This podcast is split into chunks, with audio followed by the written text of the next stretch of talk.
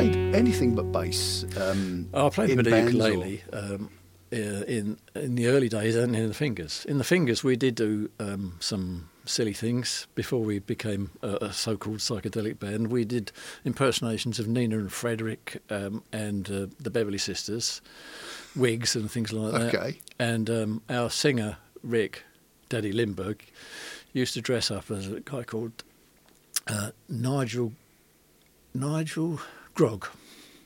And we called him the, the hardest working man in business, Nigel Grog, and he'd come on with a cap and a, a stained raincoat and sing when I'm cleaning windows. Um, so you know we, we've we've done a bit of that. You lived that- a bit, haven't you? yeah, and I remember actually, you know, this is uh, something that I shouldn't have done, and I wouldn't, wouldn't get away with it nowadays. I used to, I used to do "They're Coming to Take Me Away" by Napoleon the Fourteenth. Are you Yeah. familiar with that? Yeah. It's definitely not for the woke brigade. You know, it's No, about no. somebody who's bonkers. I know the. Um, But I am. I used to actually uh, uh, wear a, a, a teacher's gown and a top hat at one time uh, when I was doing that, and um, I used to throw branches and twigs around. You know, just because. could. What, that's what you do. yeah. And one of these branches, unfortunately, hit a big burly rig- rugby player. And uh, I was actually behind two Goliaths, uh, big base cabinets that were lying down stacked. Yeah. And he came up to Rick and he said, "Where's where's that bloody bass player? I need to have a word with him." And Rick said, "Oh, what a shame." He said, he, "He's gone home." And I thought, "It's me quivering in the back, you know, not being a very brave bloke." We, oh, But um, yeah, we've done we've done some daft stuff as well. But then, why not? well, you have to do. You have to learn your craft. This is this is something that you learn in a classroom. It's something that you live and you learn. For, for everything you've said on stage, a, career of, uh, of the years that you've done it. Put it this way: the amount of years that you've done it.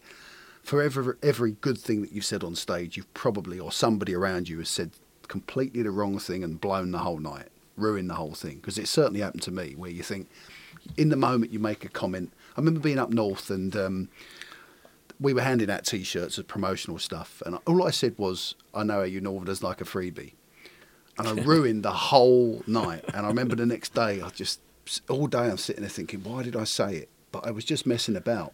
But it just it can kill the whole night. Can you think of any of those where you've? You don't have to name names, Sean. Uh, well, I can remember playing in a place that I won't name uh, with the management, uh, and this place had some squaddies there, or ex-squaddies. ex squaddies. And uh, Billy B made a remark uh, in joke. I can't even think what it was. Uh, and he's always joking, Yeah, always joking. Um, um, and this squaddy took offence. And it could have been a bit dangerous Yeah. because he was three sheets to the wind, or what, how many Mhm. sheets it's supposed to be. I can't remember now. quite. I think it's about three. Yeah, and um, and he was beginning to get quite angry, and, and Billy B just took the, all the heat out of it. It, it can be very diplomatic as Yeah. well, you know.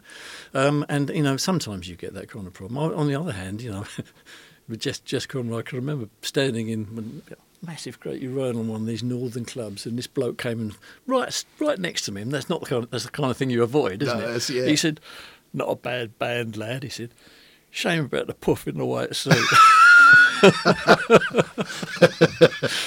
and of course, what he didn't realise was that the reason we'd been booked was because of Jess Conrad, who, who was quite well known. He'd written, he'd been in various shows, and he'd done some rec- recording. Which the only other person in the band that done it was uh, Rhett by himself, and also with with Bernie Martin in in the New Notes.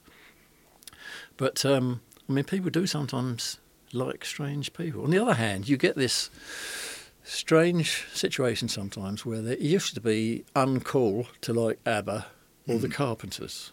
Yeah, And I always thought, why is that?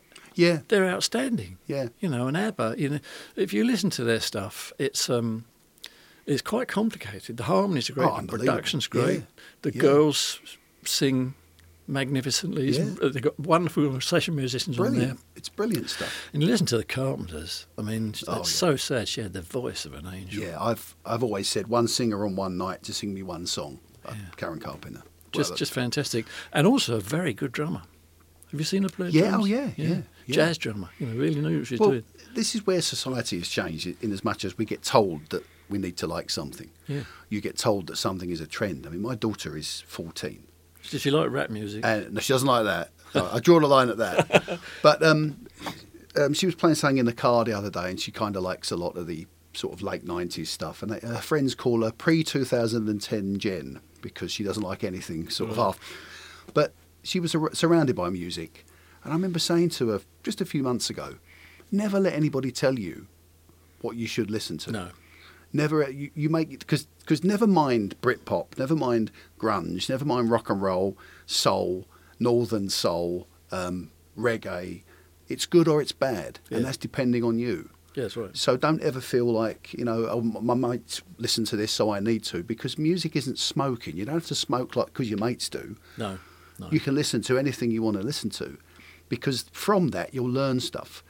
And I always, I said to somebody recently about writing songs. I'll get to your songwriting process in a minute. Is it's kind of like having a having a baby almost. Like two or three people get together, or you create something, but you have to let it breathe on its own Yeah. and make its own mistakes. You don't just write it and go right. That's done now. That's perfect. Yeah. My kids ain't perfect for a start.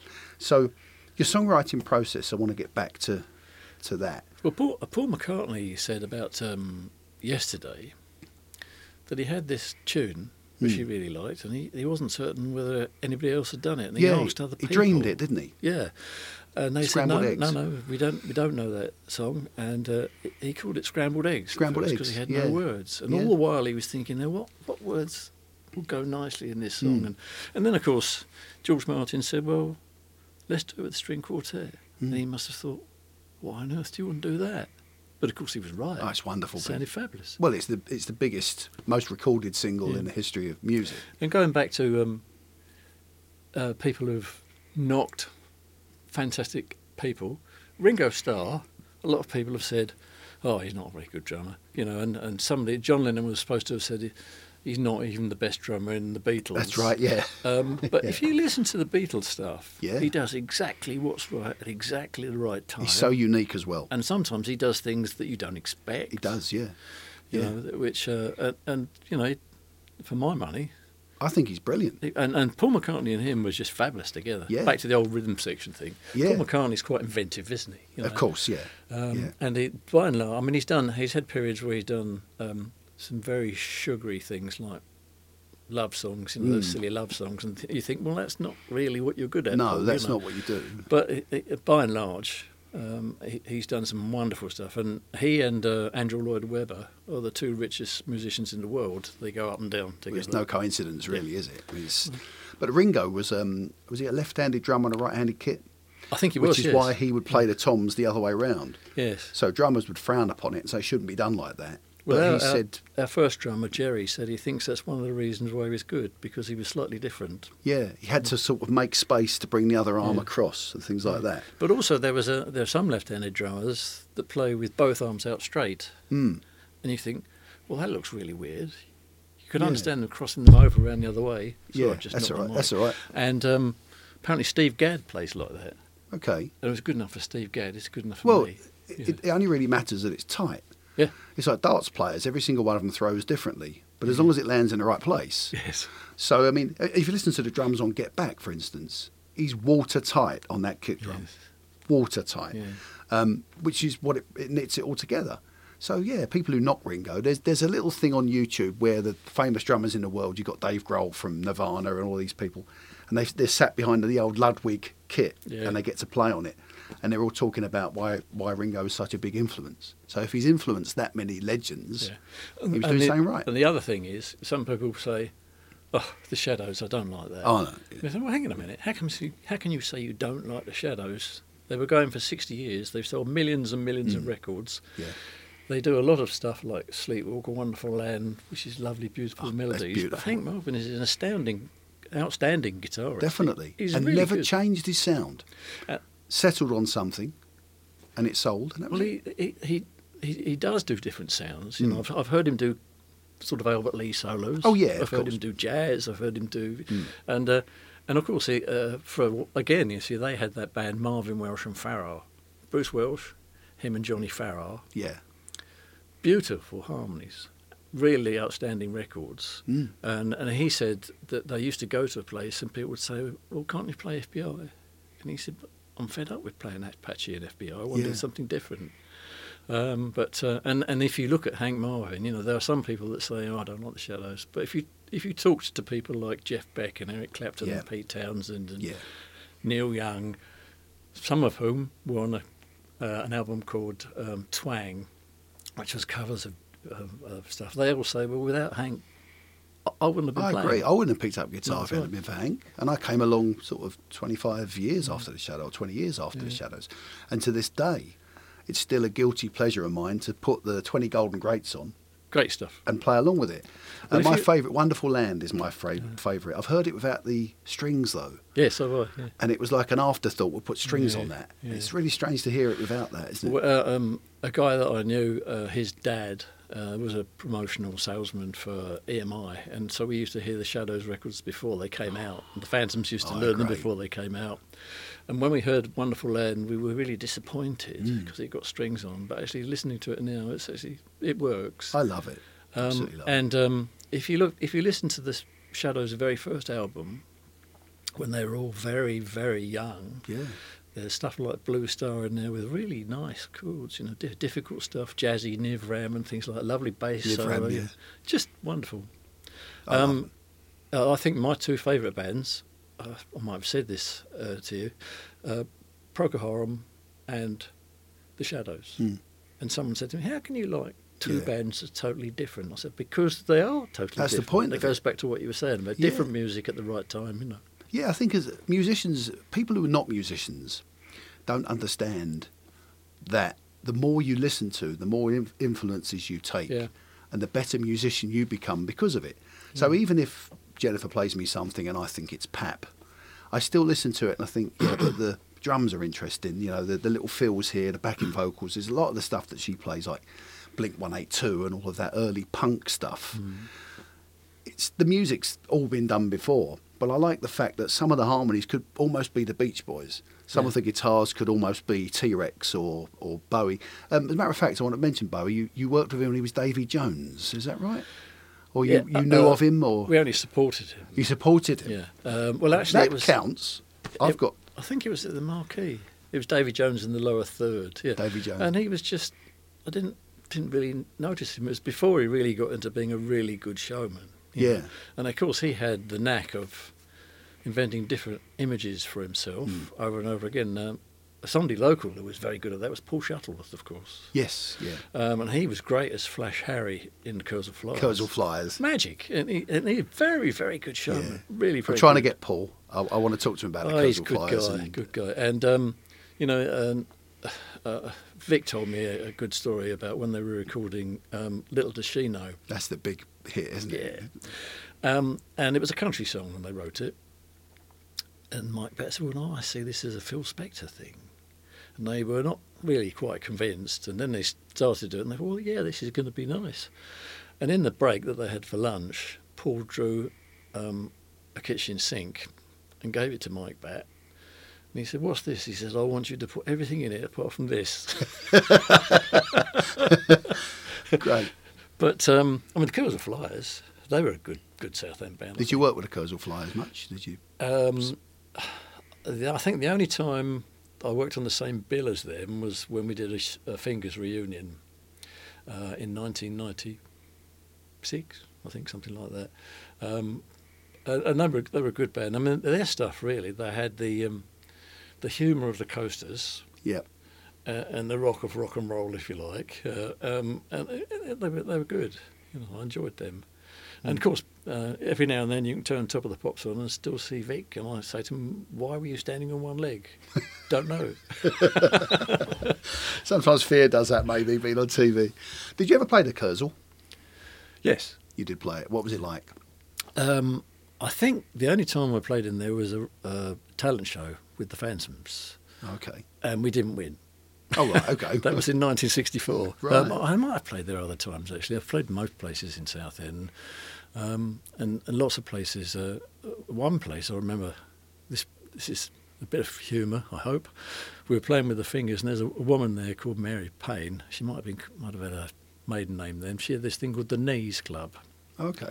and she'd get people to sign up to be members of the Knees Club, and you had to show your knees and then sign up, register to say you're a member of the Knees Club. And um, uh, there are people like David Bowie, who was a member of the Knees Club as well, so we're in good Okay. company. But she runs um, a website about Radio London now, you know. So Oh, it was great. You played the Cliffs as well, Cliffs Pavilion. yeah, we played the Cliffs with the Fingers a lot, hmm um, and um, th- we they used to have a big name like the Move, or um, the Fortunes, or the Zombies, or something like Yeah. that, you know.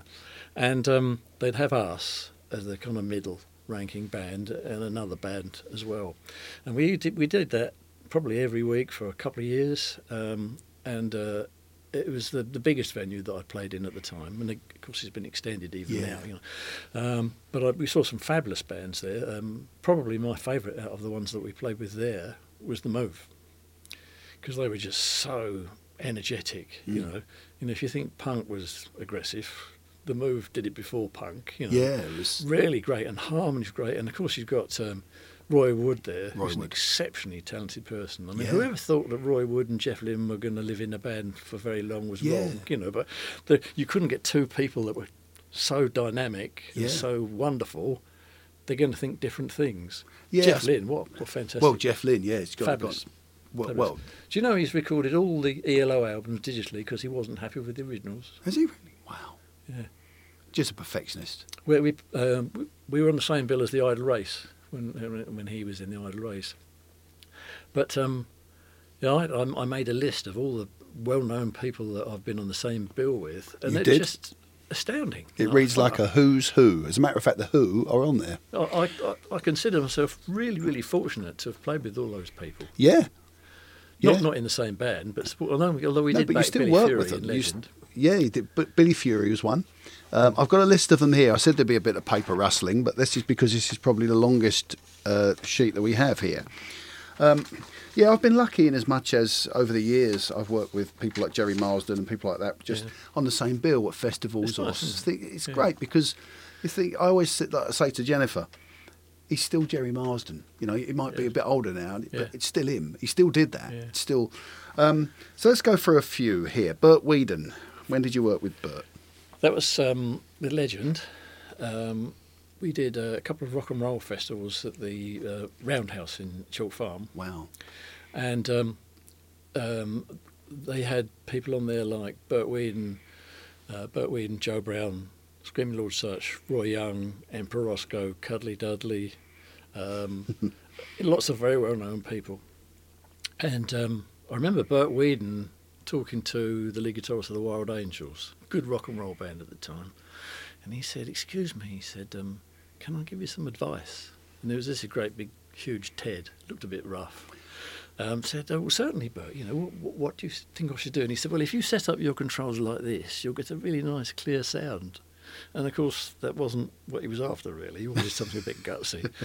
and I, went, I thought, what's he going to say? And he said, thank you very much, Bert. That's really kind of you. You see, because, I mean, you've got to bear in mind that these people like Bert Weedon and Rhet Stoller and Mm. people like that, Hank Marvin, were heroes before Of course. the yeah. Beatles came along, you know, Yeah, Bert Weedon. uh, Um, was it guitar? playing a day. Playing a day. Yeah.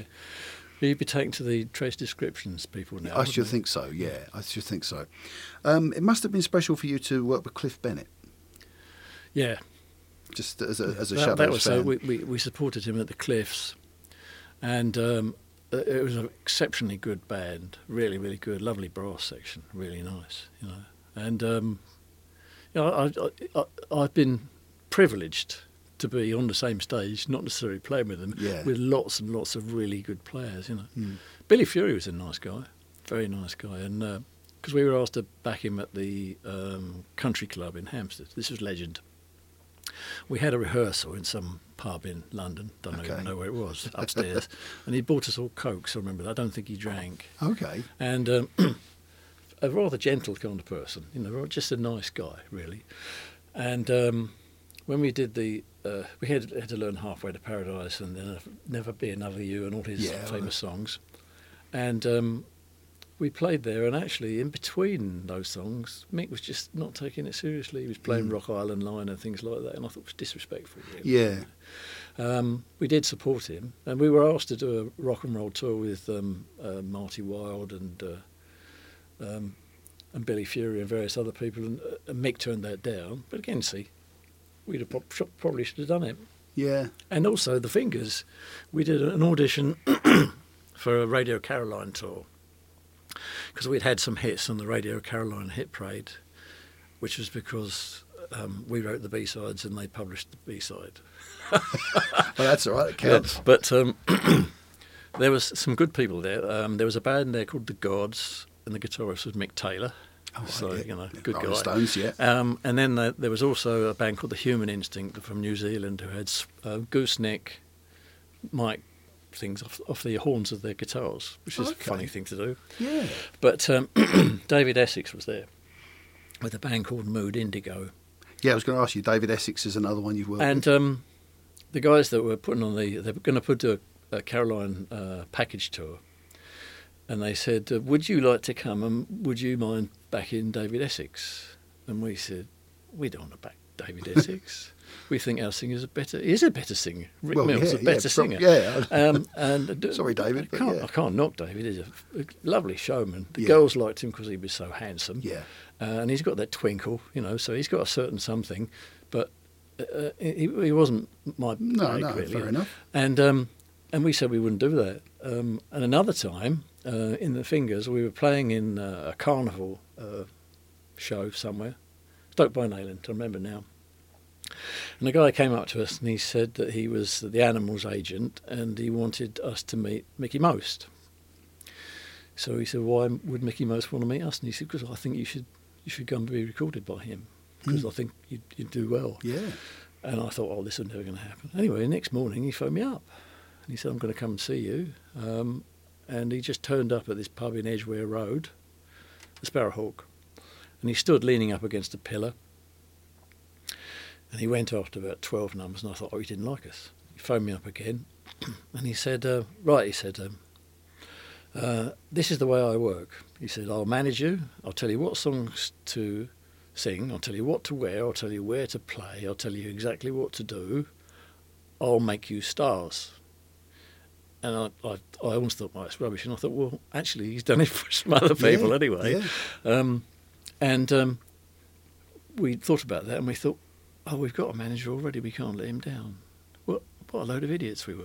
Mm. We should have said to our local manager, look, this is a very good opportunity. Let's see if they'll pay you off a bit, or do you mind just letting us go because Yeah. we should do this? And the other opportunity we turned down, which was a good choice, we turned down being managed by Jonathan King because he fell from grace, didn't he? So Yes, of course. Yeah. and of course, he he he uh, he recorded the Kursaal Flyers, didn't he? But then they went with Mike Batt, which was better, really. Yeah. He wrote the Wombles theme, Mike Batt, didn't he? Yeah, So although everybody always thinks, oh, but people forget, they say, oh, the Wombles. But he was a, a great producer and a great Oh, yeah. songwriter. Yeah. And Well, he- um, he arranged A all the- Winter's Tale we wrote as well. That was him. that's For- right. And, he- yeah. he actually um, Tim Rice. wrote all the strings arrangements for Little Does She Know as well.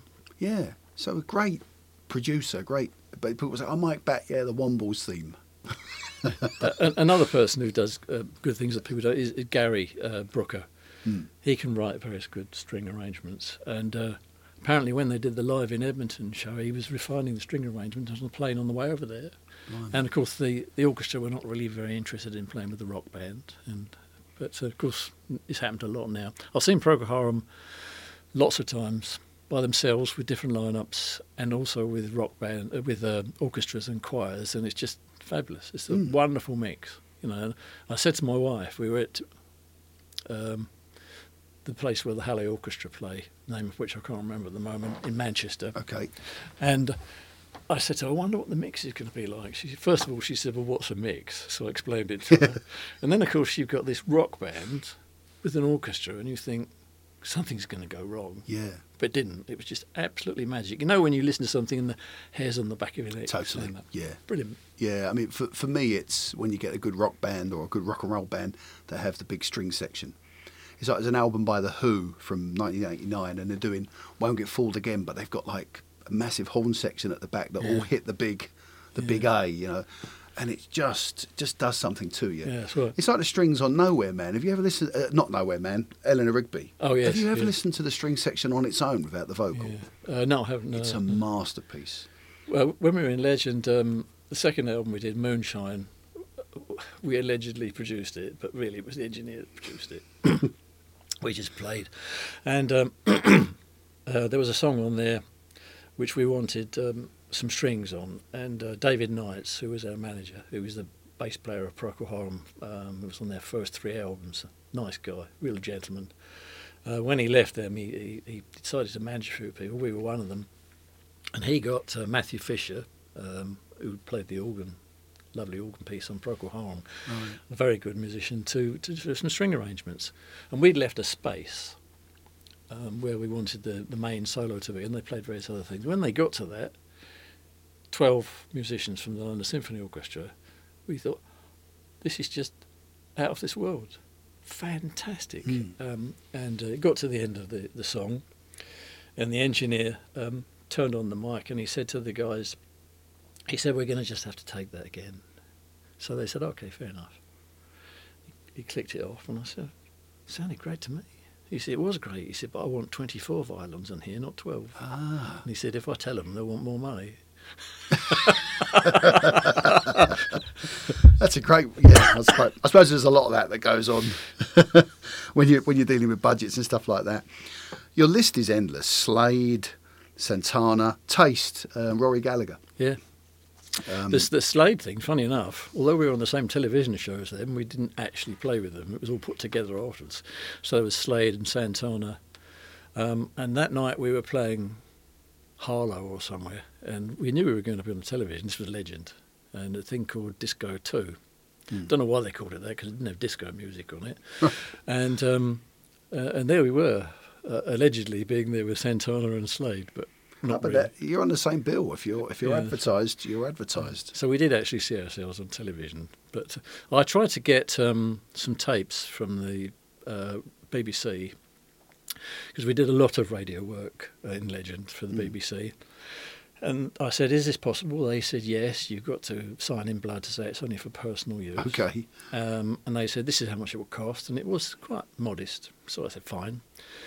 Um, and then two weeks later, they said, "We're ever so sorry, but only recently, thousands of tapes have been destroyed because of storage space problem." Of course, nowadays that wouldn't happen because No. digital stuff doesn't take up much room, does it? Really? No, of course not. But back then, it's all oh, real reels and reels, I guess. Yeah, right. Um, there was a, re- a couple of recordings from a show you did. Was it in Germany that surfaced years later on a Yeah, that was, compilation um, album or something? that was the Beat Beat Beat show. Yeah. And um, I remember the, the tremolo said, um, Can we borrow your guitars? Because we can't be bothered to take our guitars out of the cases. Tremeloes were very good. Yeah. Very good. Lovely harmonies. Uh, and good guitarists as well, Rick West. Um, and um, Mo reminded me about this. I'd forgotten. They, it was being recorded in a big, I think it was Frankfurt Town Hall. And the audience wasn't that enthusiastic. They sacked the audience and got another audience in right. and told them to be enthusiastic. Um, so that was that was quite. But to see that, you know, I was 19 then. You know, I mean, and I, it, I only found it 10 or 12 years ago, maybe Mm. something like that. When you've moved in those circles for that many years, though, and released so many albums and done so many TV programs, or this stuff does suddenly rear its ugly head, sort of Well, years later. I mean, TV. We've I've only done two two television programs. That was Beat Beat Beat and um, and uh, the uh, Disco Two thing that we just talked about. but um, yeah, it, I mean, we, I was surprised when they started to re-release things like Wade in the Shade and uh, and. Uh, also, they re-released um, a thing called "I Go Sleeping" on a compilation album, which was supposed to be a 1971 progressive music, and it was Mm. legend. And I thought, do they know what progressive music is? Because Yeah. we were not progressive in any way, shape, or form. We were really retro even then, you know. Uh, and in fact, that's why some people said they didn't like it. One of the best descriptions of a band I've ever been in was um, in the Record Mirror, and it was about the Fingers. And there was a little headline which said, "The Fingers are about as psychedelic as Ken Dodd." Fair enough. I love that. But um, playing into management is is a dream for me. It's great because you've got five guys that really get on well. Yeah. There's a lot of banter, a lot of Mickey taking, um, and um, you know, I've been in bands where people have um, been sarcastic and and it's been a bit more meant. Yeah. Yeah. You know, in this band, you know, you- you've got light humour, Mm. banter, and uh, musicians always take the piss out. of each There is, other. yeah, it is. Am I There- allowed to say that on your show? You can say it on it. I'll let you. You can- but we do. You can bleep it out. We can, yeah. Um, that that is a big part of it because you spend that many hours with somebody, Yeah. travelling around, or I mean, I know it's changed these days. You probably all arrive at the venue, but going back twenty five years or thirty years, you're all in a van. So that chemistry between the four of you or the five of you is as important as the chemistry musically. That's what kind of knits it together. Absolutely, Do you know what I mean? The better you know each other, and the more you, because we're going back from when from when you started. I mean, without being, you know, it's not like there was a war on John, but it was a fair few years ago. So no technology, no iPhone, iPhones or No. anything. These days, you know, me and the lads would get in the van. Hello, how you been? Headphones on, and then arrive in Manchester. But back then, maybe a couple of books on the radio. So you're talking, you're chatting, you you you're always talking about stuff, and then that builds a closeness and a chemistry. You know, I remember coming back from Advision one night. Um, we we drank quite a lot uh, at the time. Um, Surely not. Yeah, I think so. And uh, and um, David Knights used to bring uh, bottles of teachers in and Coke cans, and uh, we used to um, drink a little bit of the Coke, put some whiskey in the can, and of course towards the end of the evening you were drinking more whiskey than Coke. and um, I'm surprised the album is as good as it as it sounds. Um, and I remember one night we went from our uh, Advision. I'm ashamed to say that we gained a stopwatch from Advision. Ad, Ad, Advision? Advision. It's too much whiskey. That's all right. And um, we, we were going along, and, and I said to the others, I wonder how long it would take to go 10 seconds. And, oh, it's 10 seconds. And we, and we, used to, in, in, the, in Legend, we used to sing, um, What do you want those, make, want to make those eyes at me for? You know, Yeah. be-doo, be-doo, be-doo. And then we there's a bit where the drums go, little rim shot, and we used to hit the, hit the van. So stupid things like that, as you say, you know, it's a laugh. You know. But in, in, we got that kind of humour going in, Mm. in, into management. And uh, um, Bob and uh, Billy B are both really good frontmen. They know Yeah. what they're doing. Yeah, that's- that's- doing. and um, and also they've taken to um, taking the mickey out of each other. It's a Mm. bit like Morecambe and Wise on stage with the management, you know. yeah, just Um, but people like it. You know. it's important. Uh, our drummer said to me uh, a little while ago, you know, we touched on it a bit. Everybody says on their band page, we're a fantastic band. Mm. You wouldn't say anything else, would you? Um, and everybody says, yeah, we're great. You know, and, and sometimes it's true, sometimes it isn't. I think it is a fantastic Yeah. band. But the thing is, um, you can go and see a fantastic band and not enjoy it. Totally, yeah. Um, I, I went to see um, a f- good friend of mine, Alex Field, who's a very, very good guitarist. He does jazzy things mainly, standards. yes, I know, Alex. Great guy. Yeah. Really nice bloke. And um, he, he was doing a Jeff Beck tribute band, and they were doing uh, stuff that he played at Ronnie Scott's, and it was difficult, Yeah. technical, unusual. Um, and um, we, we said to a friend of ours who was there, um, Did you like that? And he, he likes rock and roll, really. Uh, and, and he said, Well, he said, um, it was very clever. He said, But I wouldn't buy the album. Mm. Um, and you, you, you think about that. You know, you've got this whole a whole thing. Um, if you clear the floor and then you play "Baby Come Back" or Woolly Bully" on the floor, You're done, you yeah. know. So um, you've got to do crowd pleasers as well as stuff that you like. Well, it's about the crowd, isn't it? Yeah. Because I know it's an old cliche, but if they don't come in and they don't vote with their feet in as much as they dance, if they don't buy tickets to see you, it doesn't matter what you do. You can stay true to yourself, Yeah. but you've still got to give them what they want at the end of the day. When we went to see that Jeff Beck thing, uh, Alan Clark was the drummer, um, local drummer, very, very good drummer. He's played with loads of people, Roy Castle and all sorts of people. Mm. Really good drummer, nice guy. He stood up in the break and he said, just like to thank everybody that's come. He said, lots of friends here. He said, there's Trevor Morgan there. He says, there's John Bobin. He said, I used to go and watch him when I was 15. He said, he must be 85 by now.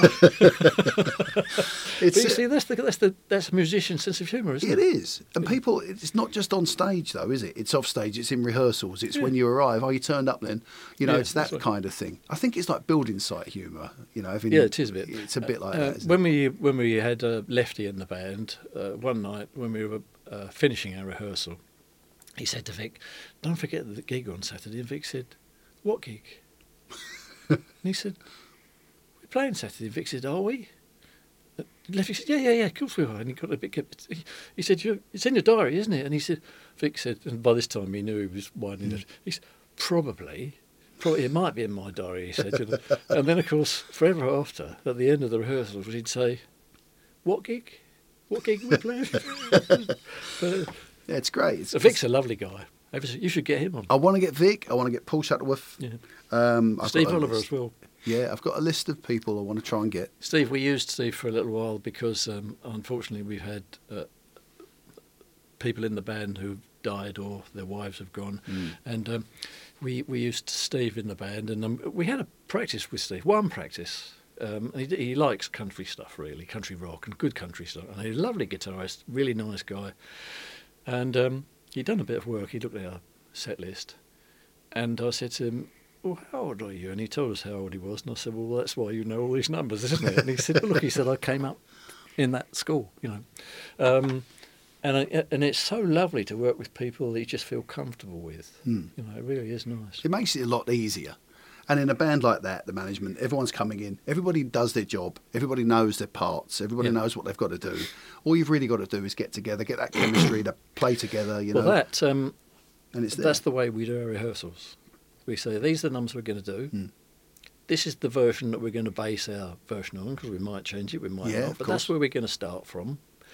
Um, and people actually do it at home Hmm. and then they come to the rehearsal and they know it already. I've been in other bands where Yeah. people have said, um, "What are the chords for this song?" yeah. Oh yeah. Yeah. and they've known what we're going to learn. You know, It's one of the things somebody asked me. I do a Q&A now and again just as part of my podcast. It's all very showbiz, John. But somebody asked me about rehearsals, and I said, you have to remember that rehearsals, and you don't get paid for rehearsals. You're paying. So you need to use every single minute of that rehearsal. Yeah. If you're playing, let's say you're working on four songs that night, you want to be playing those four songs for about two and a half hours of the three hours that you're in there. Mm. If you're spending half an hour going through it and writing the chords down, then Yeah. you haven't done your job at home no, that's right. to get there. And and you would have been in bands certainly when you were younger, where it's just everything louder than everything else, and eventually come out there with one song. And I think the transitional phase with experience is that you think, if I can get to rehearsal at eight, get everything done by nine, and, we, and it sounds great, we can go home. I don't mind rehearsals actually. No, no, because it's still playing with musicians that you admire. yeah, You know, I, I, I think these guys that I'm playing with, I'm lucky to be playing with them Hmm. because they're bloody good. And uh, you know, and if you can feel like that and enjoy what they're doing, um, and I mean, Paul will sometimes play something. I think, wow, how did he do that? You know, it's really, really good. it's you know. great. It's a it's a great and, thing to uh, do. And, and you know, the the harmonies um, in this particular lineup exceptionally good. Um, we had another guy in uh, the management before called Chris Stock. He was a good pro. Um, he, he he'd always he'd always prepare things very very carefully. You know? Mm. So It is. It's, it is the preparation.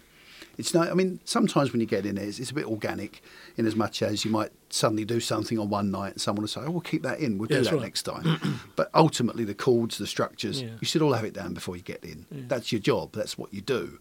And it's it's a funny thing with music that I've even at, at the level I've been at, the amount of people over the years that turn up to rehearsal, they're late, ten minutes late.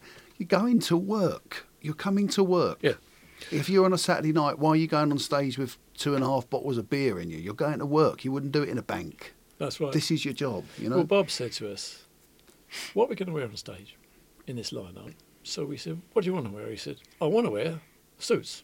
Hmm. because the early 60s bands wore suits. And we'll be a bit different to most bands that just wear a flowery shirt and a pair of trousers or Yeah, something that's like right. that. Or nothing, you know. Don't mean nothing. No, I mean yeah, but nothing yeah. special. You know. there are um, some bands like so, that. so we so we got some we got some suits, we got some bright red ties, and I said to him, "You can't wear bright red ties when you're playing in a conservative club. Okay, we'll buy blue ties as well. Hmm. Let's buy some banners, you know, big banners, because I've said to people, "Did you go to that band last night? Yeah. What were they called? I don't know. Hmm. Because nowadays." d- People don't put it in the bass drums No. like they used to because people play in different bands, and um, so I said, "Well, you, didn't you didn't you ask?" No. So I'd like to go and see them if they're that good. One guy, one guy uh, told a, a, a mutual friend, his brother. I went to see a brilliant band the other day. So they were bloody brilliant. He said, but they must have been in their early sixties. and that was us. I thought we'll settle for that. We'll take that, yeah. we're- We're slightly older than that. Billy B always says, you know, it's, it's, it's it, we used to be a '60s band, but we're too old for that now. But you're never too old to rock and roll. No, And you're that's st- As long as you're still taking enjoyment from it, you're still loving what you do, you're still making a great noise, you know, entertaining people, they're coming to see you, and you're getting busier and busier. Bob was saying, you know, it's it, the gigs are starting to roll in. Yeah, sounding, sounding, it's looking good. Yeah. Um, th- your comment about never too old to rock and roll. Juppy wrote a song called Never Too Old to Rock. Hmm. And Chris East, a little while ago, 2008, 9, something like that, he said, let's, um, let's dig out some old demo tapes that Juppy and I did when we wrote some songs together. He said, we've taken off the guitar, the bass and the drums. Let's do new guitar, bass and drums. And then we might get Mick to come and do some new vocals. He wouldn't do it in the end, but Right. so he went up to Millham, which is where Chris was living. Uh, he's got a good recording studio there. And uh, they played us the songs, and they said, right, first of all, we want to put the bass and drums on. Now, we had analog tapes from a long time ago with stuff taken off. Uh, they weren't recorded with a click track, so they probably weren't always in time. We had a click track to play to, and trying to bass, and drums on. What could possibly go wrong? And so some of the tracks on that album sound pretty good, and some of them are not. But I said to not right, but I've said to Mick because he says he um he he, he quite likes recording, um, but he doesn't like playing live. And I said to him, well, you know, uh, uh, why don't you just send some demos out? Nowadays you can send them to a band, Hmm. and they'll just put the backing on. Yeah, of course you can. And he did that with a band called The Refreshments, Mm. um, a Swedish band, and, and it sounded really good. But he just likes to do things by himself at home now. He does home recording, and uh, Mm. it's okay, but it's not. It's not like the, some of the stuff. I mean, he's had such wonderful producers. He's had uh, Godley and Creme. He's had uh, Dave Edmunds, Gary Brooker, Tony Visconti, Mike Vernon. He said top class Mm. producers doing things. So some of the some of the earlier stuff he did was really good and much better than he realises. I think Mm. really good. I think yeah. Sometimes people always think they they sort of look at their own work and they don't see it as positively as everybody else. No. They sort of look at, yeah, I can do better than that, or I can do, and you think, no, you've got to accept it for what it is. Yeah. You know, we, we'd all like to go back and listen to something and be able to redo something from 30 years ago. Yeah. But it was 30 years ago. That's that's right. the technology. That's what you did, and you made the best of what you did at that time. So it's it's one of those things. So you keep him busy with the management. Um, tell me a little bit about John the man away from. You don't have to get to you know, I'm not, but but Well, what do you like to do away from music? Because Uh, music's a great escape. But I love dogs. Absolutely dog. love dogs. Um, I've had a lot of dogs. Um, um, we've had the maximum amount of dogs we've had. Pauline and I have been three, three. um, and we. Uh, I, I was very very heartbroken when a, a Patterdale Terrier that we'd had for twelve years died unexpectedly after an operation. He was 12 and a half. No, hang on. Yeah, we'd have him for 11 years, I think. And he was 12 and a half, and he was, he was my companion. He, from the minute he walked through the door, he was my dog, Monty. Loved him to bits. Uh, he died about a year ago, and people have said, well, are you going to get another dog? And I said, I just can't, can't. And No. I said, I know dogs don't, a new dog doesn't replace a dog because they've all got different personalities. Yeah. And we've just recently, um, Saturday, we got a tiny little dog called Boo Boo, and she was found at the s- side of a busy main road in Corinth. She'd been chucked out, Goodness me.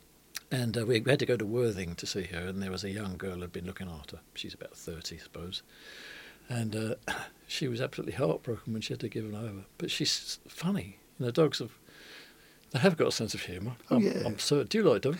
I'm, I'm not. I've never had one, but I've, I've always been around them. My friends have always had them, and I understand it. I We also had another Greek dog who was thrown in a dustbin. He'd had a um, Oh. sandfly collar on and he did a toxic reaction to it. Goodness. And we found out only after we'd had him for 10 days or so that he'd got chronic kidney disease. We spoke to Greek Animal Rescue, small organisation, um, but they've helped thousands of dogs. And they said, well, you don't have, don't have to keep him because he might be expensive to keep. And we said, well, that's all the more reason for us to keep him because if we need to spend money on him, we will. We Yeah. won't get rid of him. Um, he he died as well. But uh, I used to like cycling uh, because of various health problems. I haven't done it for a long time. Mm. I'm not quite certain if I will again because the the traffic is just horrendous now, isn't it? Well, it's, yeah, it's all it's all different. But you Yeah, I've written four, I've written five books. five books. Yes, you have, and I've got two of them. Believe it or not, because I don't mess about. Why don't you do buy this. the other three then? I've got round to it yet.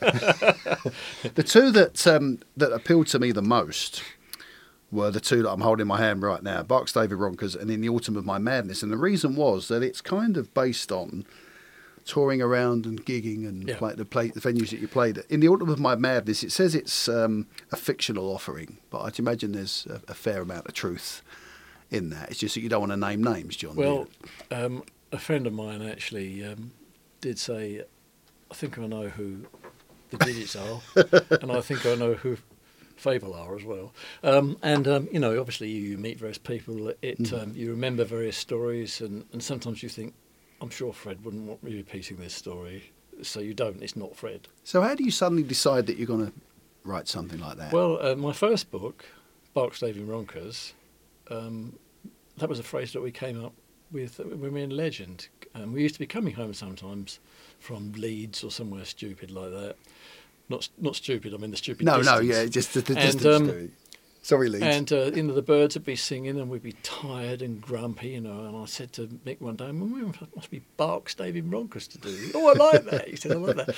And uh, so I called that Barks Daving Ronkers, and that um, that is uh, about. It's based on the first twelve years of me playing bass. Mm. So um, so a lot of people have said, "Oh, I did that. I had that amp. I had that experience." Yeah. You know. Um, and the other one sort of carries on from there Mm. although it's allegedly fictional. Um, and you know, and there are lots of different experiences in there. I mean, one, for example, was when I was asked to join a jazz trio doing standards. Never done anything like that. I'd only played pop and rock and roll, shadow stuff Mm. as well. And um, I said, but I don't know anything. Oh, you you know all these numbers. That's okay. They're all well known. Um, and the thing is, when you start to play, and you, you're younger than the other guys in the band, and they start to play that old black magic, for example. You think, Yeah. yeah, I know this, and you think, what's the chord, first chord in the middle eight? And I said to this guy, Mike Claridge, what's the first chord in the middle eight? He said, I don't know what it's called, but it looks like this, oh, that's handy. pointing at his keyboard, you know. And um, so, um, so there are, you know, most of the stuff in there are experiences I've had, or in some cases that other people have had. Mm. You know, so Your most recent one was uh, 2020. I'm back. yes, That was. that was uh, about uh, a man who um, chooses to be artificially reincarnated, and he falls in love with a sexy robot. Yeah. yeah. Are you still taking that medication? Well, I, you know, I shouldn't say this, but I thought it was funny. Um, I- You know, I, there are lots of jokes in there.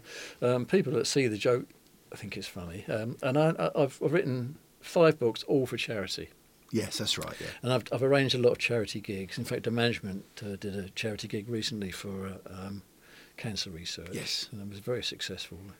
And um, we've been quite lucky. We've had some good press recently and website mentions Yep. and reviews for uh, um, under new management, the, the new disc. You're doing it for the right reasons. You're doing it to have fun. You're doing it to give pleasure to people. Yeah. You're getting a bit of beer money, if you like, a few quid at the end of the night, and you're able to use your abilities to raise a few quid for a good Well, a, a good mate of mine said about playing music um, semi-professionally. He said, "Look," he said, "you play music you like with a bunch of friends. You have a couple of pints, and you get paid. Mm. Not very much because semi-pros don't get very much. Definitely. But he said, "Who cares? You've had a night, good night out." Mm. And then uh, raising money for charities is a good thing. We've put a couple of musical projects on there as well. One I did with Billy B um, and um, Chris Stock was called What a Kiss Will Do, and we raised about 1,500 quid for East Anglian Children's Hospices just by saying to people, listen to this, Yeah. and then stick some money in. Well, that's it. We've done something now with a thing called Cold Winter's Night, which Eric wrote.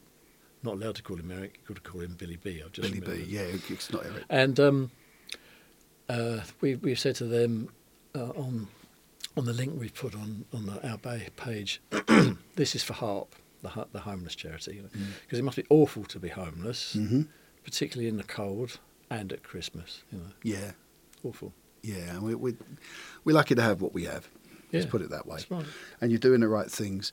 A couple of questions I always like to ask. Um, if you had one project that you've been involved in to play one show on one night, what would it be? What a project I've done already. Well, something that you, yeah, because you can't join the shadows for the night. all right? but something that you've done, if you had to say, okay, you, you can reform that band, say everyone's okay, a parallel universe, if you like, everyone's still here. You can pick, you know, or you can have a lineup, whatever you want to do, just for one night to play Okay. one show. Who Well, would I'll you leave the management out because Leave we're the doing management. it now. Yes, okay, You know, uh, and you know, I, th- I think this is a fine band. I'm very happy with it. good. Um, the two bands that stand out most were the Fingers and Legend. We've done some good stuff with the Fingers. We did a reunion gig with the Fingers, and Steve Catamol recorded it. Yeah, That came out very well. Um, sadly, Dave Grout, um, the room guitarist, died recently. Um, I wouldn't mind doing some stuff with Rick again because he was such a talented showman, you know. And I've worked with some good showmen like Billy B, Mm. Bob, um, uh, Ricky Mills, Danny Mm. Lindbergh. So and I like working with a good showman, and um, I think that's part of the whole act, really. Uh, Mick is talented, without a doubt, but he's never really cared about his audiences. Mm. Uh, that's the truth. And if he hears this, I'm sorry, Mick, that is true. Everybody else says that it's not just me. he'd probably admits it. yeah. He'd probably admits it. Yeah. Um, so, uh, and, I, and if Mick said, let's do another Legend gig, and I promised to have a set list, I'd love it. Jump, jump at the chance. okay, the other thing is songwriting. Um, are you lyrics first or tune first? Well, I haven't written a song. Oh, no, that's not quite true. I wrote a song fairly recently called um, I've Got Money. All right, okay. which is on SoundCloud. Um, and the story of it basically is this guy's got money and he's not going to give it to his wife. okay. You got, I've got money and it's all mine. and uh, I we, think I'll get on all right with him. we, we recorded that with a guy called Frank Dawkins, who's a very, very good guitarist. Um, he used to come see the Fingers Right. uh, a long time because he's a bit like, bit younger than us, and he um, he uh, used to play in the pit for orchestral uh, shows and uh, uh, West End musicals, things like that mainly West End musicals, um, and um, I remember saying to him when they were doing the tour for Rocky Horror Show, well. Uh, how much rehearsal have you had? He said, oh, same as normal. So I said, what's that? He said, well, we just get together and we play through the show. And I think, well, Blimey. this is really serious talent. Uh, anyway, he's a good guitarist. We had him, um, and uh, Eric sung that. Not Eric, Billy B. Billy he B. that, and and uh, we had uh, Deck, our drummer, playing on that as well. Um, so uh, I quite enjoyed that. Although uh, Chris uh, Stock, I asked him to do something like that. He said, "Oh, I don't want to play like this because it's a bit cruel." But I, th- I think that was a bit oversensitive, actually. um, but so with that, um, I wrote the words first. And with um, Circus with the Female Clown, which is another one which keeps turning up, 67 it was Mhm. recorded, I wrote the words first. With Wade in the Shade, we all wrote the words as we were going along. Yeah. So I'm, I'm, I'm not um, a prolific songwriter. I haven't written songs since between 67 and now. I've, I've written one. Okay, Um, well- but, but, um, Billy you have B- written five books, to be fair. So you've, you've written you've written five books. Yeah. So there's plenty Billy, of work. Billy there. B um, has written lots of songs. He- Yeah. He's, he's written hundreds of songs, and he's he's the one for strange chord progressions. Mm. And he, he admits that he's a singer, not a guitarist. He puts chords in. He plays with his band, or records with his band called the Wise Men, who've done some very good stuff. They recorded in the '60s as well. And uh, his bass player was a good jazz bass player. Said to him one day, "Well, what's that chord you're playing?" He said, well, "I'm playing this." He said, "What notes have you got in there?" And, and he said, "These." And Bernie said to him, "That's not a proper chord." He said, "It must be because I'm playing." but uh, So you keep him anyway. You keep him busy with the management. So next question is: Is there anything left for you to tick off that you haven't done yet? Anything that you feel like to maybe a, a trio or playing a particular style or something you'd like to do you know? dip I- your toe into? Maybe. I don't think so. I think I think I've just been so lucky to play lots of different styles. Um, the, the stuff we're doing now suits me down to the ground. It's the stuff that I like best. And the Mm. thing is, if you think of the 50s, 60s, and 70s, there's a huge pool of really good songs. Yeah. There- There's stuff that's not quite so good, you know, as well. But um, but if you choose carefully, there's really good stuff. And whenever we think, well, what are we going to learn? We get a whole bunch of really good stuff. Yeah. And we leave some out or stick it down on the hit list for later. Doesn't mean to say we won't do it, but it's difficult to choose what to leave out. Yeah, a no, I agree, yeah. you know. Yeah, you have and, that. and Bob's very good at that. You know, we we say, well, these are the sets, but on this gig we can do slightly different length of time. And Bob just says, right, this, this, this, this, this. He's very Yeah. decisive, and because set lists are very subjective, we don't really argue. We say, fine, we'll do that. You know. And the Mm. thing is, you soon find out if a set list working. Yeah, you can normally find it. You've got a particular song, and you think we can replace it with that, and you'll get the same vibe, the same Yeah. reaction. It won't really change. And also, the thing is, as you say, if you want to keep them on the floor, for example, you might say, well, let's do two or three rock and roll numbers in, and then and then do something slow Yeah, because we don't want to lose them, yeah, uh, and we want them to have a rest. Um, so it's that kind of thing, and you need to actually not change the tempo too much. yeah, Lefty always used to say, we need mainly fast songs that people can dance to, Mm. and some interesting ballads. Mm. And he's probably right, really. Yeah, he, said, he also said, you know, if you're playing in the kind of places we're playing, it needs to be songs that people know. yeah. Of course. Having said that, we've been playing Always There. That's the kind of reggae influence thing that Billy B Mm. wrote, which they like. And people love a caravan to, on Canvey Island, Mm. and they sing it. You know, he, he gets them singing it. Well, you break the fourth wall. If you invite the audience into your world, to a certain extent, it's the it's the band that's important, not always the songs. If you can kind of get that, um, just just inviting them into your world, then they feel like you can play anything really, and they're, Well, and they're going to be all right. we wouldn't be playing, would we? So- No, that's it, isn't it? We, we might be. I mean, there are all these bands uh, that just rehearse. Hmm. You know, and you think, well, it's not the same. I, I, I, I don't mind rehearsing. I Mm. always enjoy rehearsing anyway, and I think it gives you the chance maybe to try a little lick that or riff that you're not sure of if it's going to work or not. And sometimes Mm. you play it and you think, oh yeah, that sits nicely. Sometimes you might just think, what do you think of that, Bob? Yeah. Yeah, I like that. No, I like what you were doing before. You know, so you you do bounce ideas off each Yeah, other. and you're working. If you're working in rehearsal, you're trying stuff out. But as you said earlier, if you're rehearsing with people, you're just going, you need to run it through because I haven't rehearsed it. yeah.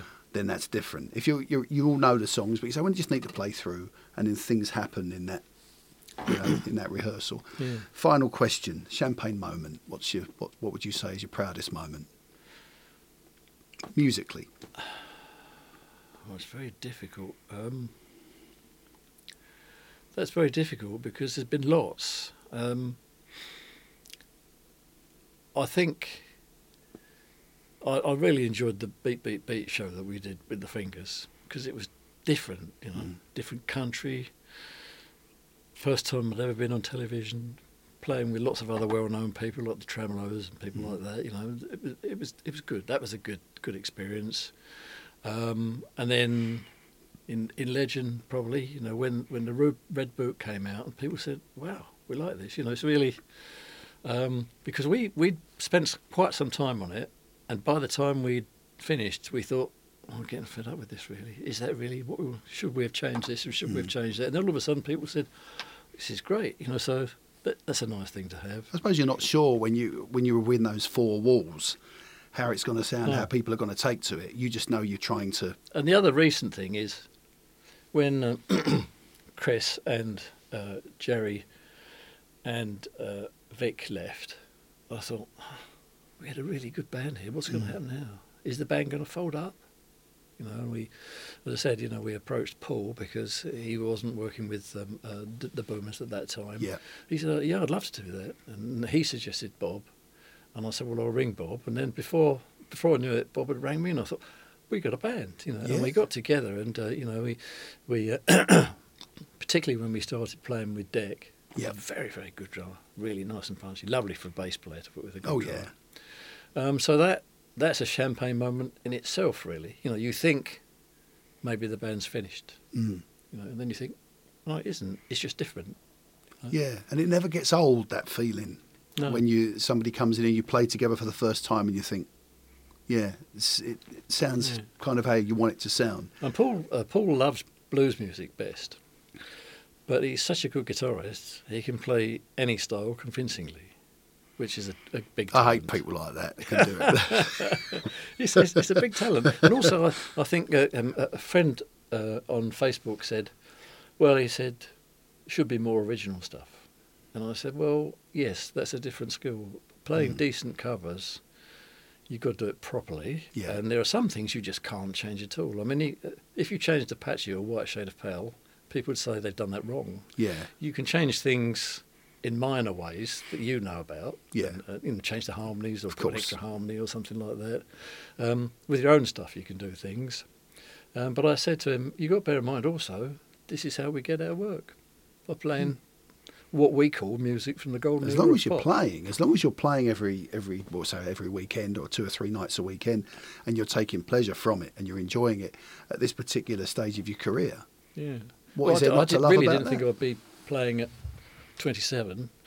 no, no, no, I didn't. No, you still you look good on it though. To be fair, um, John, it's been such a pleasure to meet you. It's been a real pleasure to talk And about you, your I've career. We've, it, you we've know. probably only really scratched the surface. So Well, I, I, I, I said to you before we started this that I always feel that I'd be more comfortable if I was playing a bass than, than talking to somebody in a podcast And that's or a radio that's. show. Have, have you ever done a vocal and had to hold your bass while you were while you were doing the vocal in the studio because you felt naked without your bass? Uh, no, No. but I made the mistake of doing karaoke one night.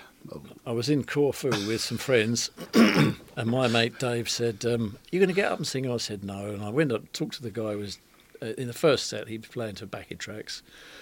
Good singer, um, obviously home recorded backing Yeah, tracks. yeah, yeah. And um, I spoke to him, and he said, "Oh, you a musician then?" So I, yes, I, I played bass, and we had a little chat. What's your name? I told him. So he then said, he said, John Bobin's going to come up and sing. I said, well, no, I'm not. And, and Dave said, my big Dave, he said, uh, if you get up and do something, I'll sing Bat Out of Hell.